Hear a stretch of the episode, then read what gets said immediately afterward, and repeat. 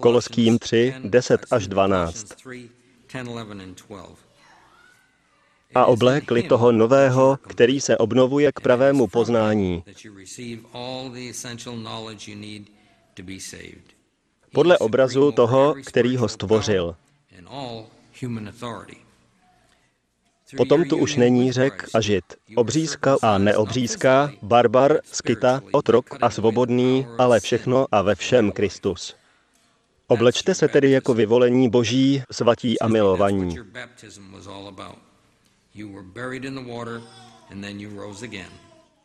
Slitovný soucit, dobrotu, pokoru, vlídnost a trpělivost. Ať pán toto čtení slova požehná. Otče, znovu se jen modlíme, abys to byl ty, kdo otevře slovo. Podle tvé moudrosti a milosti. Podle našich potřeb.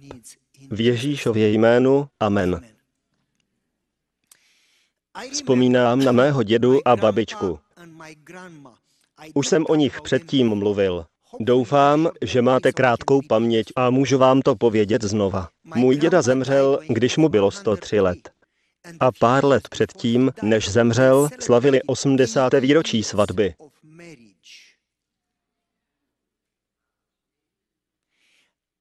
Po 80 letech spolu se stále drželi za ruce. A občas jsem ji viděl se líbat. Říkal jsem, dědo, je ti sto let. A on řekl, a co jako? To nemůžu políbit manželku? Ale v tomhle věku?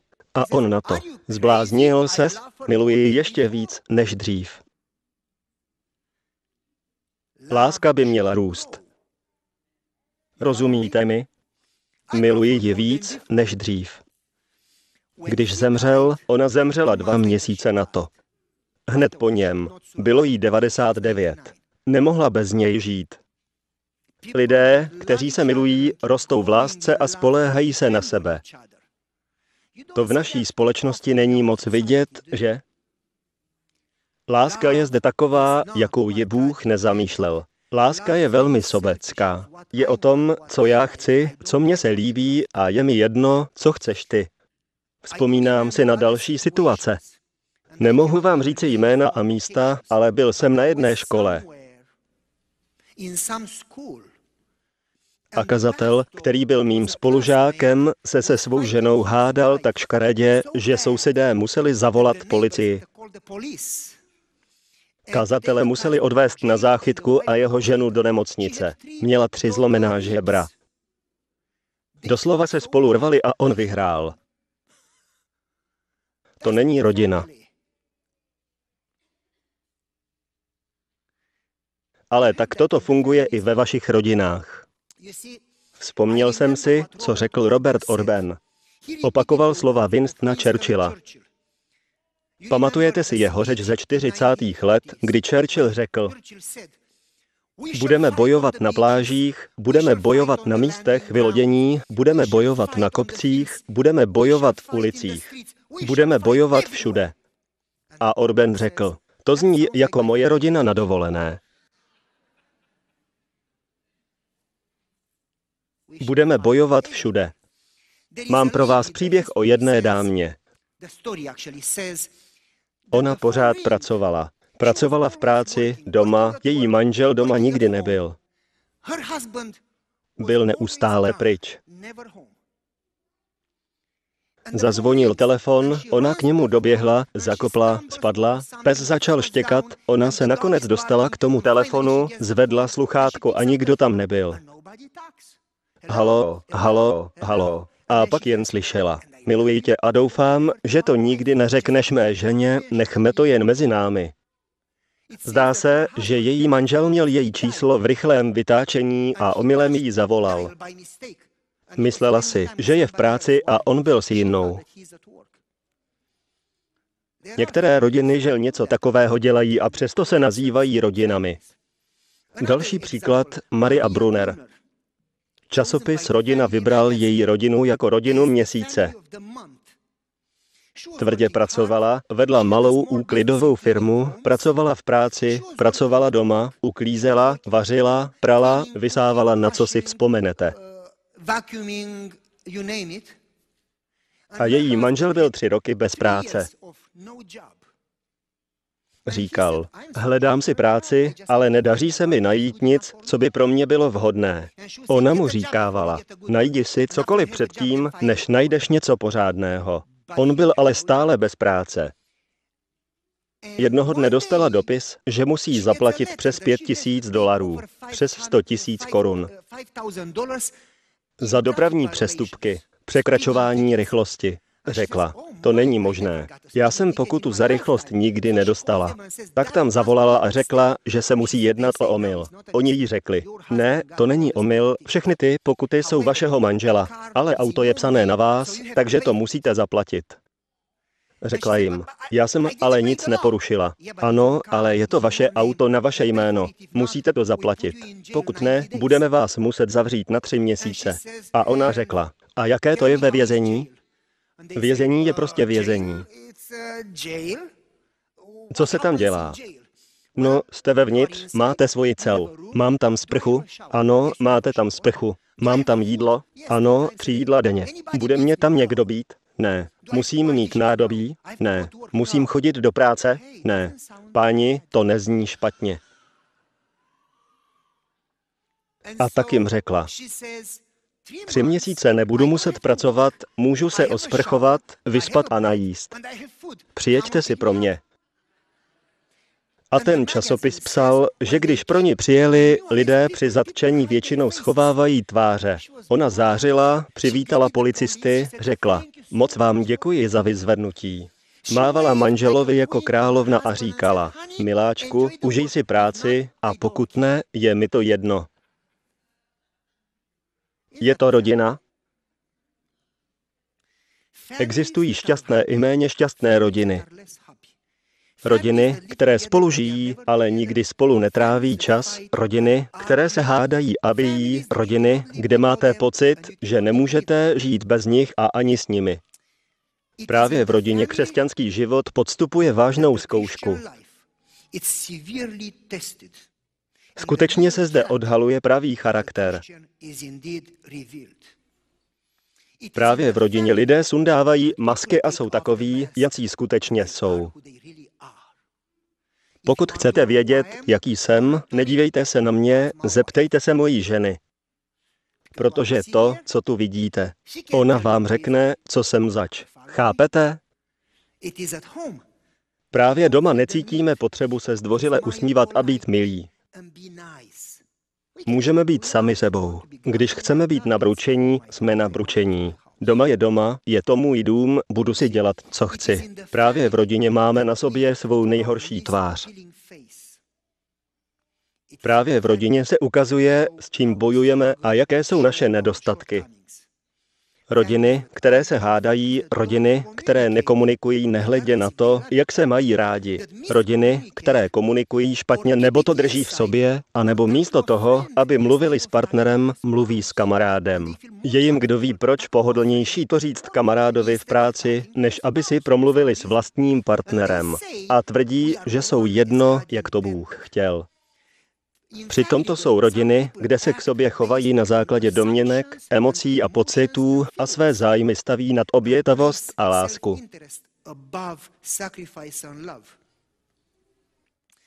V některých rodinách lidé zmalomyslní, protože se nepohodnou a místo toho, aby o tom mluvili a napravili to, drží to v sobě a doufají, že když to budou dost dlouho dusit, tak to odejde. A mílí se. Neodejde to.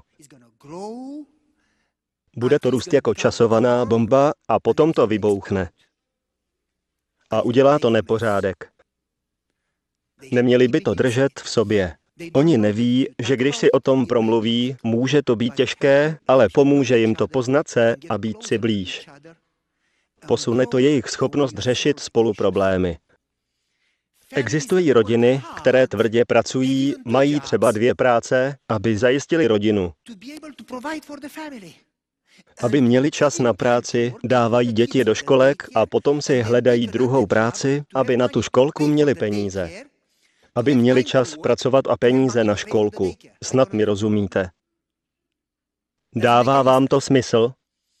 Najdou si práci, aby měli peníze na školku, aby měli čas chodit do práce, aby měli peníze na školku. A tvrdí, že to dělají pro děti. Vážně? Budeme pracovat, všechno zaplatíme, děláme to pro jejich štěstí. Jakmile bude toto otrocké období u konce, děti vám vyrostou a vy se pak modlíte a žádáte lidi. Modlete se za naše děti, nikdy nám nezavolají, nikdy se nezastaví, nikdy nepřijdou do sboru. Halo, není na to trochu pozdě? Nikdy není pozdě. Stále se za ně můžete modlit a Bůh vás může vyslyšet, ale nebylo by lepší s nimi trávit víc času, když ještě byli malí, Vím, že je to velice nepříjemné téma. Ale křesťanské rodiny by měly být jiné než světské rodiny. Průzkum na neštěstí ukazuje, že za posledních 20 let jsou křesťanské rodiny stejné jako ty nekřesťanské. Rozvodovost u nekřesťanů je ve skutečnosti 27% a u křesťanů 25%. To není velký rozdíl. Není to velký rozdíl. A Bible mluví o skutečných křesťanských ctnostech. O lásce, laskavosti, trpělivosti, odpuštění, soucitu, milosti, toleranci, pokoře, jemnosti a o dalších. Toto je ovoce ducha. Představují boží charakter, který by měli vykazovat jeho děti. Bible o tom mluví. Být křesťanem znamená být naplněn boží přítomností. Znamená to být naplněn božím duchem. Znamená to projevovat ovoce ducha. Nejen v práci a ve sboru. Jak se vám daří? Dobře, a co vy? Máme se dobře. Chybíte mi? Máme vás rádi. My vás také. Jak pěkná sobota. Krásně počasí. Mějte se hezky, Bůh vám žehnej. To je snadné. Ale tyto charakteristiky je třeba ukazovat především v rodině. Tak pojďme k tématu. Pavel říká, a oblékli toho nového, který se obnovuje k pravému poznání podle obrazu toho, který ho stvořil. Pavel tedy mluví o novém člověku, o novém životu v Kristu. Dál se dočtete, že se projevuje skrze ovoce ducha. Jakožto křesťanské ctnosti. Teď mě pozorně poslouchejte. Tady to je. Pavel mluví o křesťanských ctnostech o trpělivosti, lásce. Mám vám vysvětlovat, co je trpělivost? Trpělivost je právě to, co nemáme.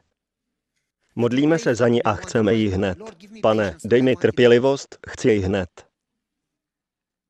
Potom, co Pavel mluví o křesťanských ctnostech, hned potom bez okolků mluví o rodině. Proč by to dělal?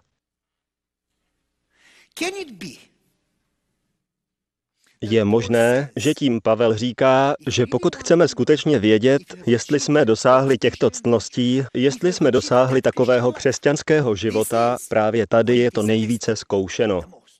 V rodině. Pokud chcete vědět, jestli jste dosáhli této úrovně duchovní zralosti, jakou měl Kristus těchto ctností, tak právě v rodině je to vyzkoušeno nejvíce. Protože pokud Bůh chce, abychom rostli v lásce, trpělivosti, soucitu, laskavosti a tak dále, posílá nás na místo, kde toto projevujeme nejméně a kde je to nejvíce zkoušeno. V rodině. Tak vyrosteme. Tak poznáme, kdo jsme. Pavel tedy potom, co mluví o křesťanských ctnostech, říká, pokud chcete vědět, jak na tom jste, podívejte se na rodinu a zjistíte, jak jste na tom se svým duchovním růstem.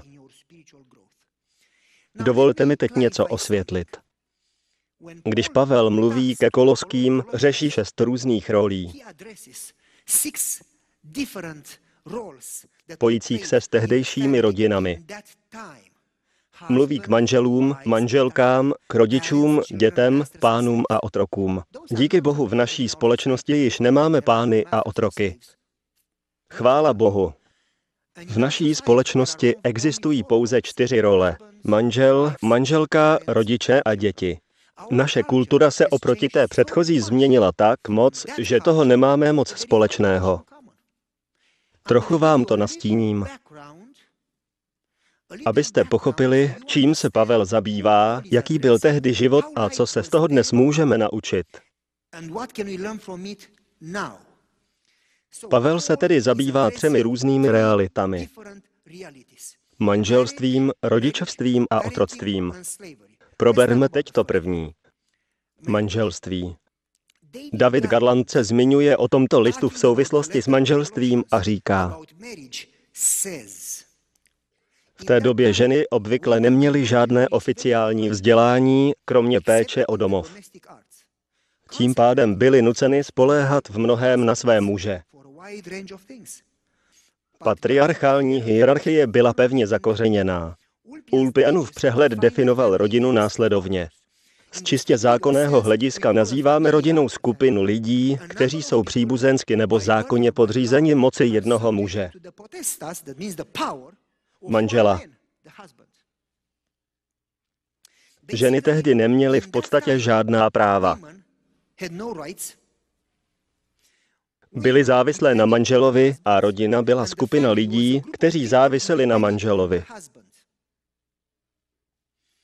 Nevím, jestli to víte, ale podle historie a archeologie se ženy v pohánských společenstvích považovaly za věci. V některých zemích to tak je dodnes. Stačí se podívat třeba do Sýrie nebo Iránu, do Saudské Arábie. Ženy tam nemají žádnou hodnotu a o jejich osudu rozhoduje manžel. Jednou jsem mluvil s kamarádkou z Madridu, která pracovala jako letuška. A byla zaměstnaná v královském letadle prince Saudské Arábie.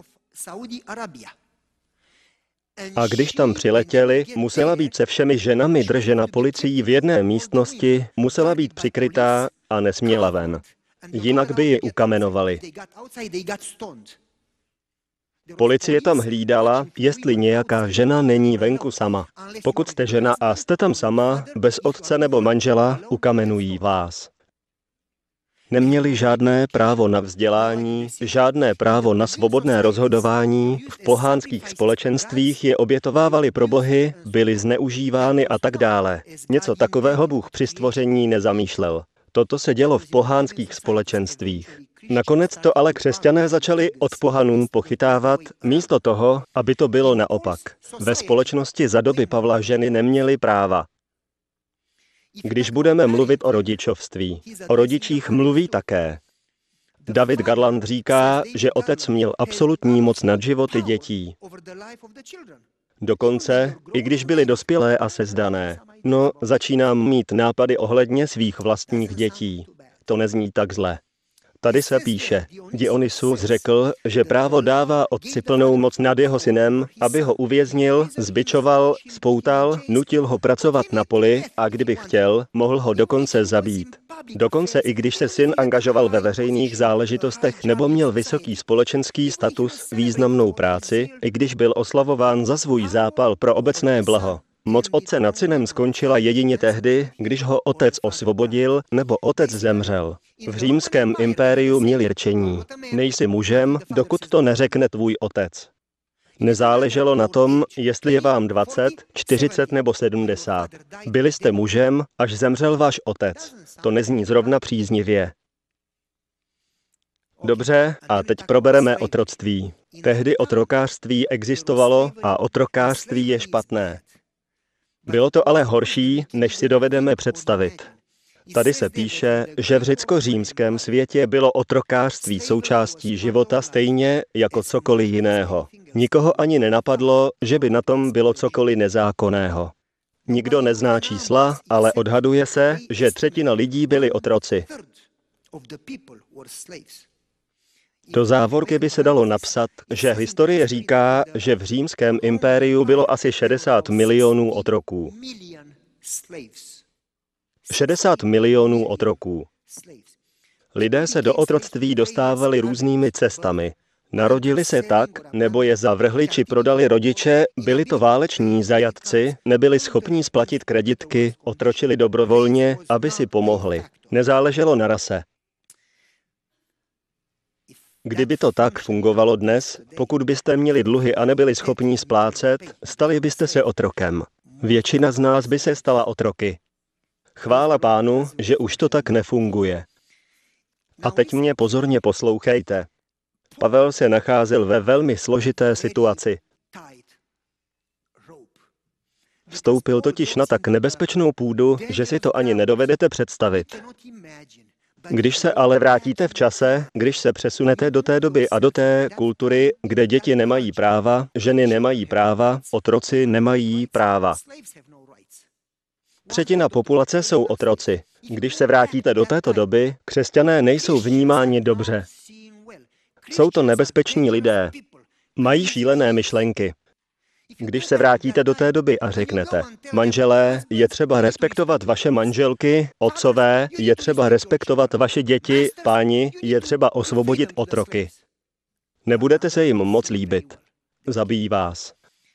Tehdy byli křesťané považováni za nebezpečné pro společnost povstalce.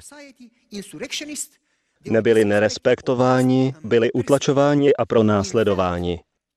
Tehdy ve skutečnosti, když jste byli křesťanem, považovali vás za člověka, který rozděluje a ničí společnost a kulturu. Pavel psal Filemonovi a řekl, nepovažuj Onezima za otroka, ale za bratra. Osvoboď ho, já to zaplatím. Když mluvil o rodičích, řekl, aby respektovali děti. Když mluvil o ženách, řekl mužům, aby je respektovali a milovali. Řekl, že v Ježíši není řeka, žida, nezáleží na obřízce ani na tom, jestli jste otrokem. Všichni jsou jedno. Není žid ani řek, ani otrok, ani svobodný, ani žena, ani muž, protože v Ježíši jsou všichni jedno. Když se vrátíte do této doby, do prvního století, a řeknete Římanovi, že v Ježíši jsou mu jeho otroci rovni, co myslíte, že vám řekne?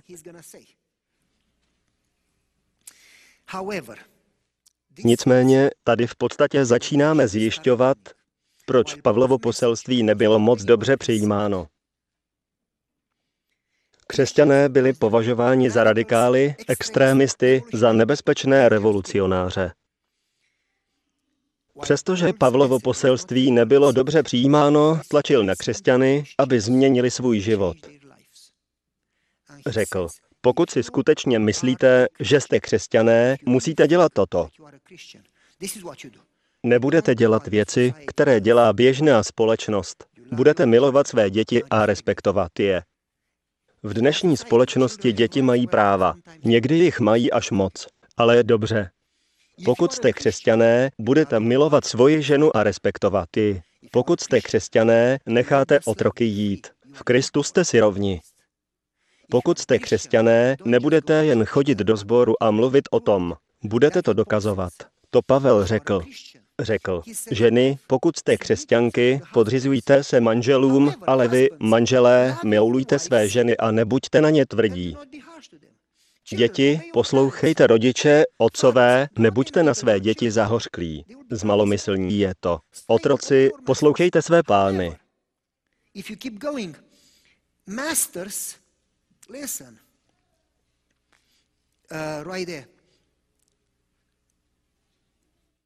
Ale vy, páni, chovejte se k otrokům spravedlivě a starejte se o ně, protože vy sami máte pána v nebi. Takže, přátelé, co se z toho můžeme naučit?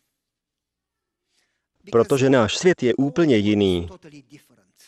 Někteří lidé říkají, že si z toho nemůžeme vzít nic a vlastně existuje i kniha s názvem Revistkom Lekšnery, kterou používá mnoho protestantských církví a ta tento odstavec výjímá z Bible. Jiní říkají, že to máme chápat stejně. Co se tedy máme naučit? Můžeme se naučit toto. V křesťanské rodině by si všichni měli být rovni, ale každý má své povinnosti. Každý má povinnosti. Nemůžete říct, Jsem manžel, pracuji, takže potom si lehnu na gauč, pustím si televizi, podívám se na internet, přečtu si noviny a ty bys měla být uplotny. Pokud to tak máte u vás doma, potom jsou domácí práce vaším zaměstnáním. Takže jakmile přijdete z práce domů, ještě nemáte hotovou práci. Když se vrátíte z práce, musíte pracovat dál společně, dokud nemáte oba hotovo. Až je práce hotová, potom si oba odpočinete. Potom jste mužem. To za předpokladu, že máte práci. Protože jestli nemáte práci a vaše žena pracuje, potom byste měli doma pracovat dvakrát tolik, aby si mohla odpočinout, až přijde domů. Ona už je totiž unavená. Teď mě vy, ženy, budete milovat, ale počkejte, až dojde řeč na vás. To znamená, že pokud jste otcem, nedávejte svým dětem standardy příliš vysoké na dosažení, protože když se jim to nebude dařit, zmalomyslní. Musíte s nimi ale mluvit tak, aby věděli, že jsou milované a ceněné. S dětmi musíte mluvit tak, aby chápali, že jsou hodnotné.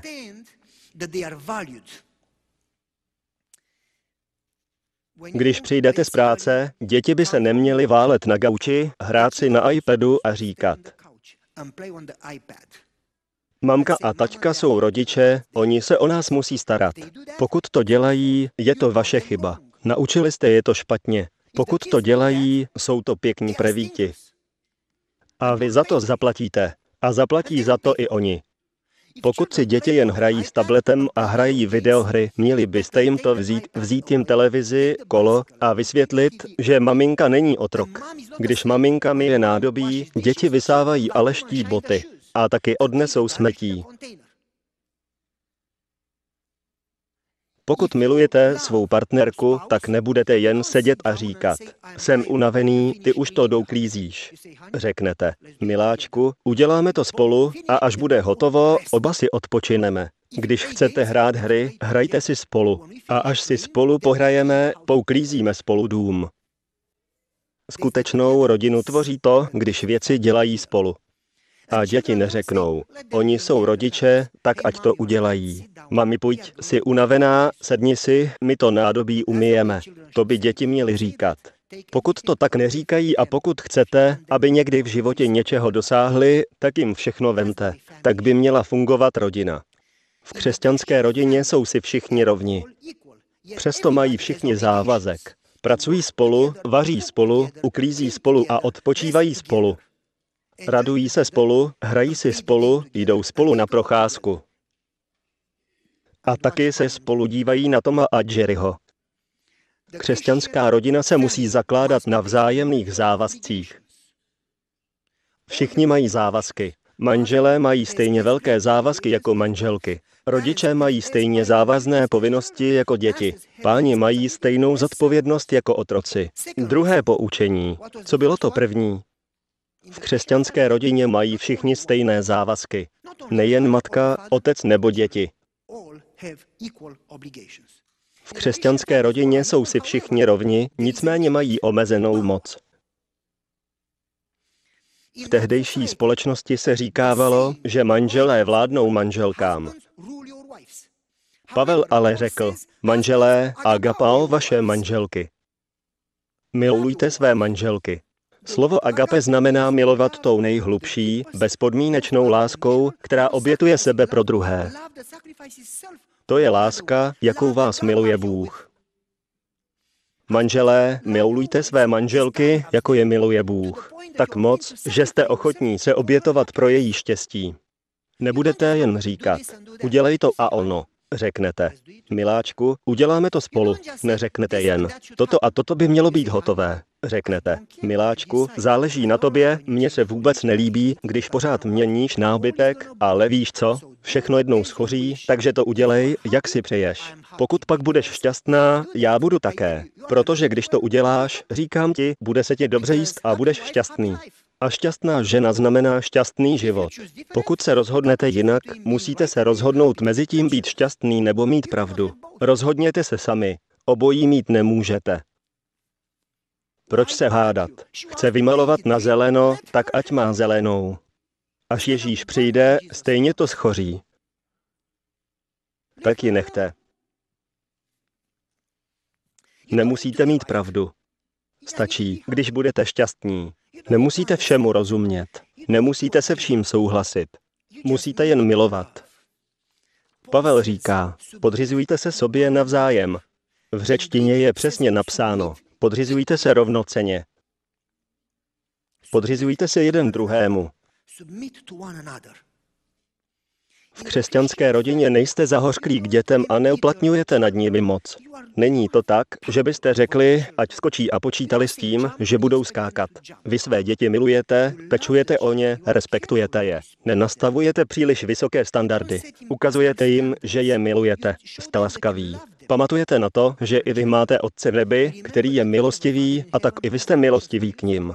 Máte přece svým chováním reprezentovat Boha, protože vaše děti ho neznají, ale znají vás. A když se k ním budete chovat jako Bůh, budou milovat Boha a budou milovat i vás. Pokud ale Boha budete reprezentovat špatně, nikdy boží lásce neporozumí a budou jeho i vás nenávidět. Jste tady, abyste vašim dětem představili Boha. Proto si dávejte pozor, jak se k dětem chováte. V křesťanské rodině jsou si všichni rovni, nicméně zranitelní jsou ochraňováni.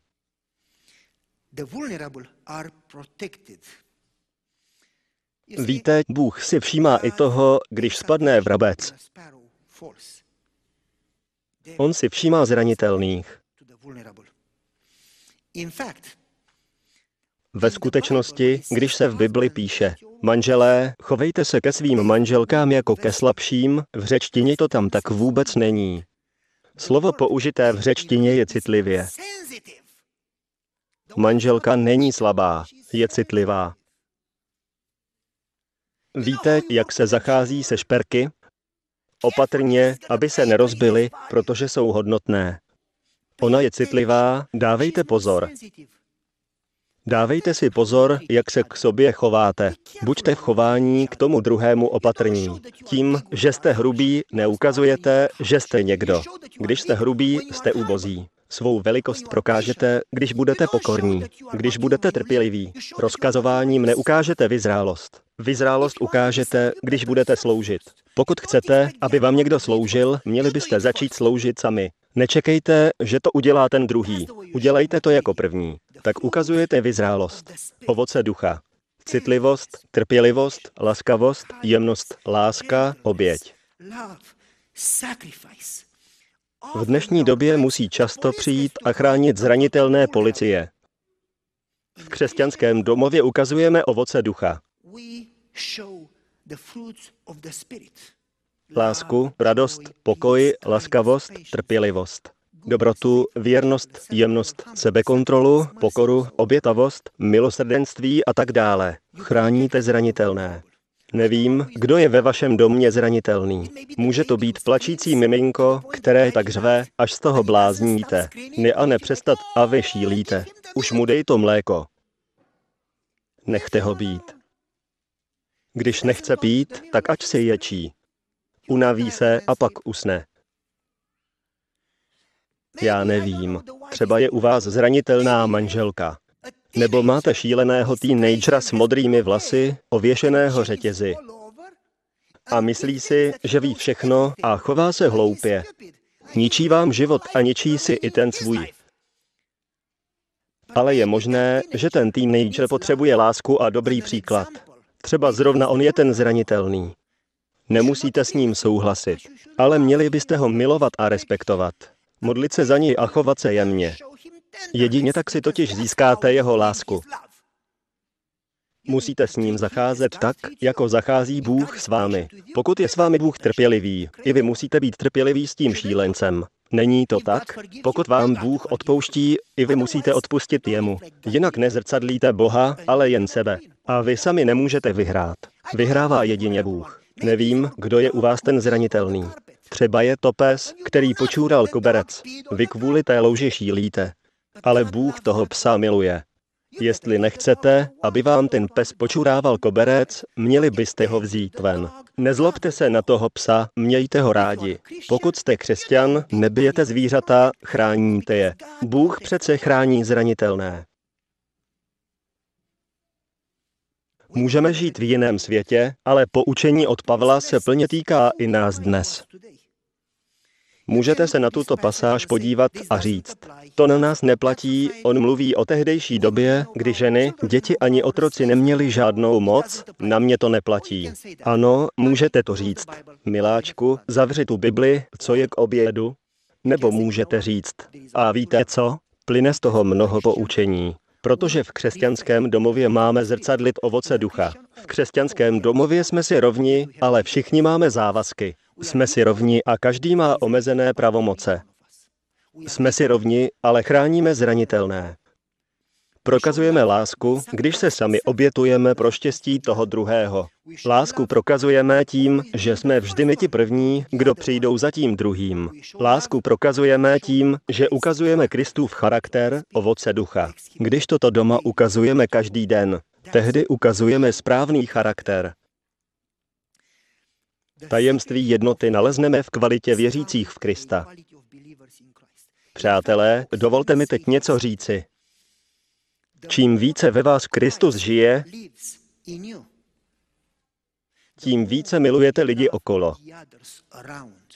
Nemůžete říct, že milujete Krista, pokud nemilujete ostatní. Je totiž snadné si zpívat. Ach, jak mám rád Ježíše. Musíte to ale dokázat láskou k jeho dětem. V tu chvíli to začne být těžké.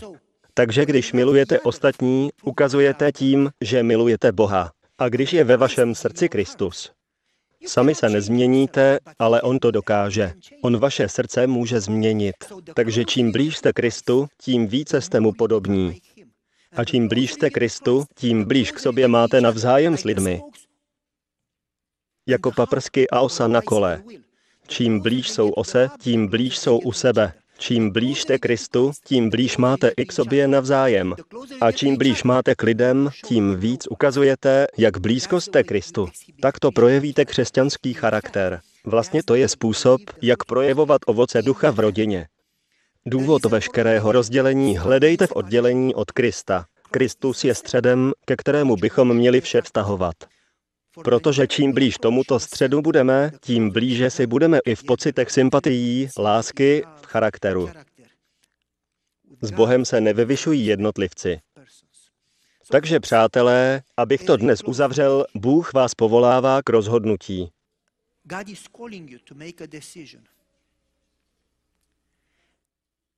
Je třeba Boha denně žádat, aby vstoupil do vašeho srdce a do vaší rodiny.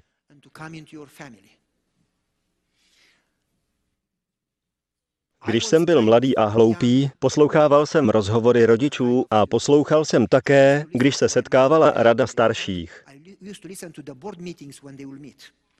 Když měli setkání rady starších, šel jsem na zborovou půdu, kde byla expanzní nádoba pro topení.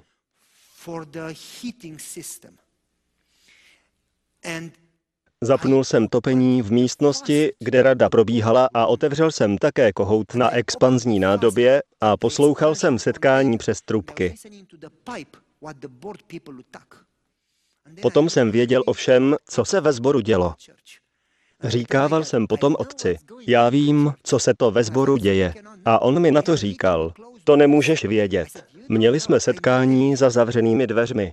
Já jsem mu říkal, nemáš zdání, já vím všechno. A potom, když šli mý rodiče spát, pomalinku jsem otevřel své dveře, velice pomalu jsem se proplížil k jejich dveřím a otevřel i ty. Lehl jsem si na parkety a poslouchal jejich rozhovory. Mezi dveřmi a jejich postélí byl učela postele kus nábytku. To se otevřelo a dávali se tam polštáře. Nevzpomenou si, jak tomu říkáte? Zkrátka tam byly polštáře a starší deky. Já jsem se schovával mezi postel a tu věc a poslouchal. Moji rodiče se tak trochu hádali a řekli si, miláčku, on je blázen, rozbil ve škole okno. Proč ho nepotrestáš? Jak to, že ti nedojde trpělivost? Já už z něj šílím. A můj otec jí řekl, zlato je stejný jako já. Když jsem byl mladý, taky jsem to dělal. A můj otec mě k smrti miloval. Musíme ho milovat. Miláčku, ty mu to snad schvaluješ? Ale jistě, že ne. Tak kde bereš tu trpělivost? Jak se pak můžeš usmát a obejmout ho? No, já jsem mu řekl, že to neschvaluji, ale že ho mám rád. Co je na tom? A potom táta řekl mamince, oni musí vědět, že je k smrti milujeme. Musí vědět, že je milujeme, jako je miluje Ježíš. To jim dá odvahu do života. Náš syn toho hodně dosáhne, pokud jej budeme milovat. Já jsem se proplížil zpět do pokoje, zalezl si do postele, složil si ruce a dělal jsem toto. Jsem v pohodě, nezlobí se na mě. Věřil jsem si. Jsem v pohodě, nezlobí se na mě. Kolik lidí má takovou jistotu? Kolik dětí má takovou jistotu? Kolik rodičů má v rodině takovou jistotu? Jsem v pohodě, nezlobí se na mě. Pomodleme se spolu.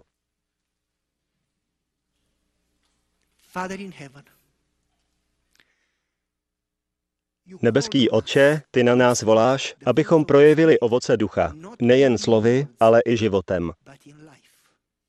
Prosím, přijď do našich životů, abychom ti porozuměli, byli naplněni tvou přítomností a žili život jako Ježíš. Život plný laskavosti, lásky, pokory.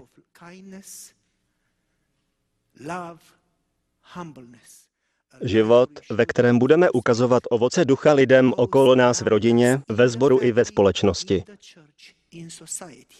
Takže když nás uvidí, uvidí Ježíše. Modlíme se v Ježíšově jménu a děkujeme. Amen.